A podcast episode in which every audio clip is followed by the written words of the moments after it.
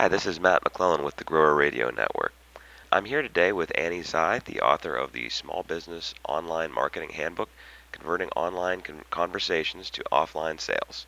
Uh, she is Chief Marketing Officer at Demand Force, an internet marketing and communications company that advises small to medium sized businesses. Thanks for being here with us, Annie. It's great to be here. How are you? I'm doing good. I'm doing good. Great.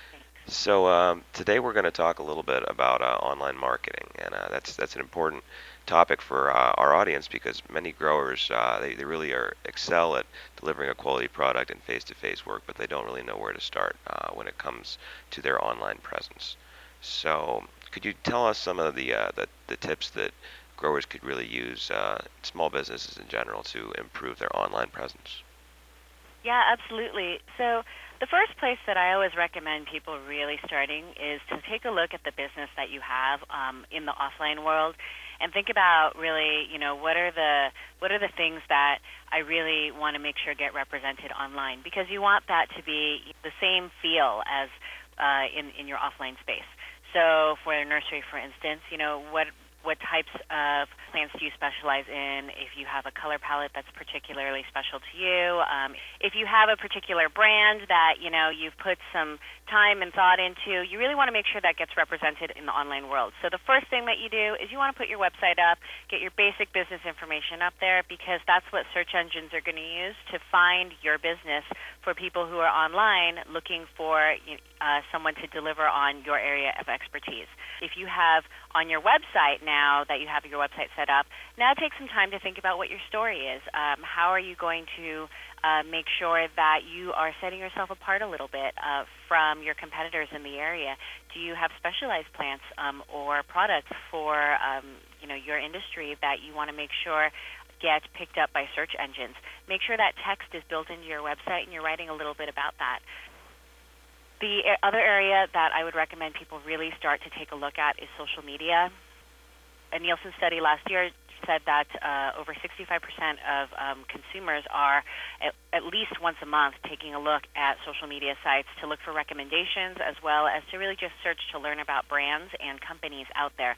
Small businesses have a really great opportunity to um, leverage this platform to really stand out from big businesses you know, put up your Facebook page, um, get your friends to like you, and start a conversation with your customers. Okay.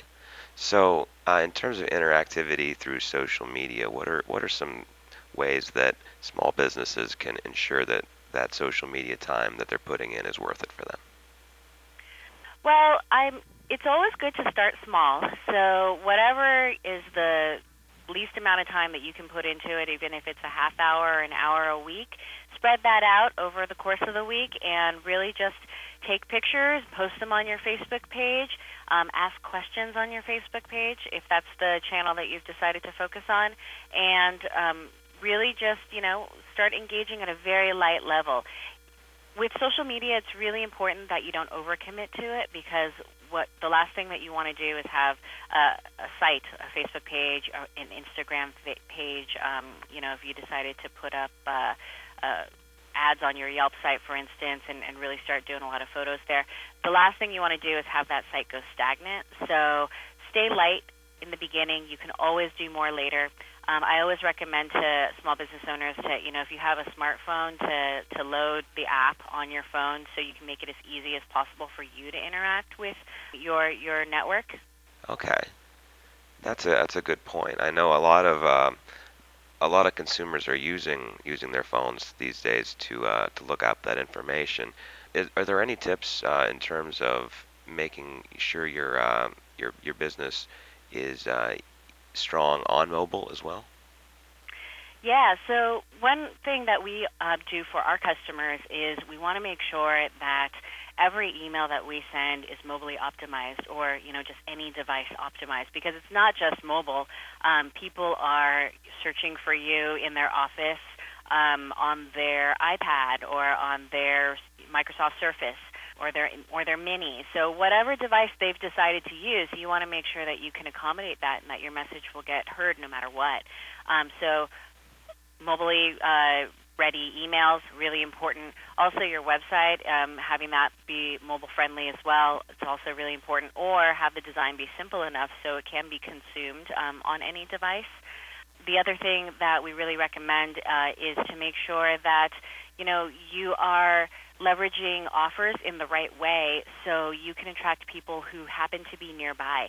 So um, something else that we offer to our customers is, you know, we will um, advertise your business to other non-competing businesses that are nearby where a consumer may already be, say, taking their car in to get their oil changed. Well, while they're waiting for your car to be worked on, why not go to, you know, your flower shop down the street or your nursery down the street because they've got the time anyway.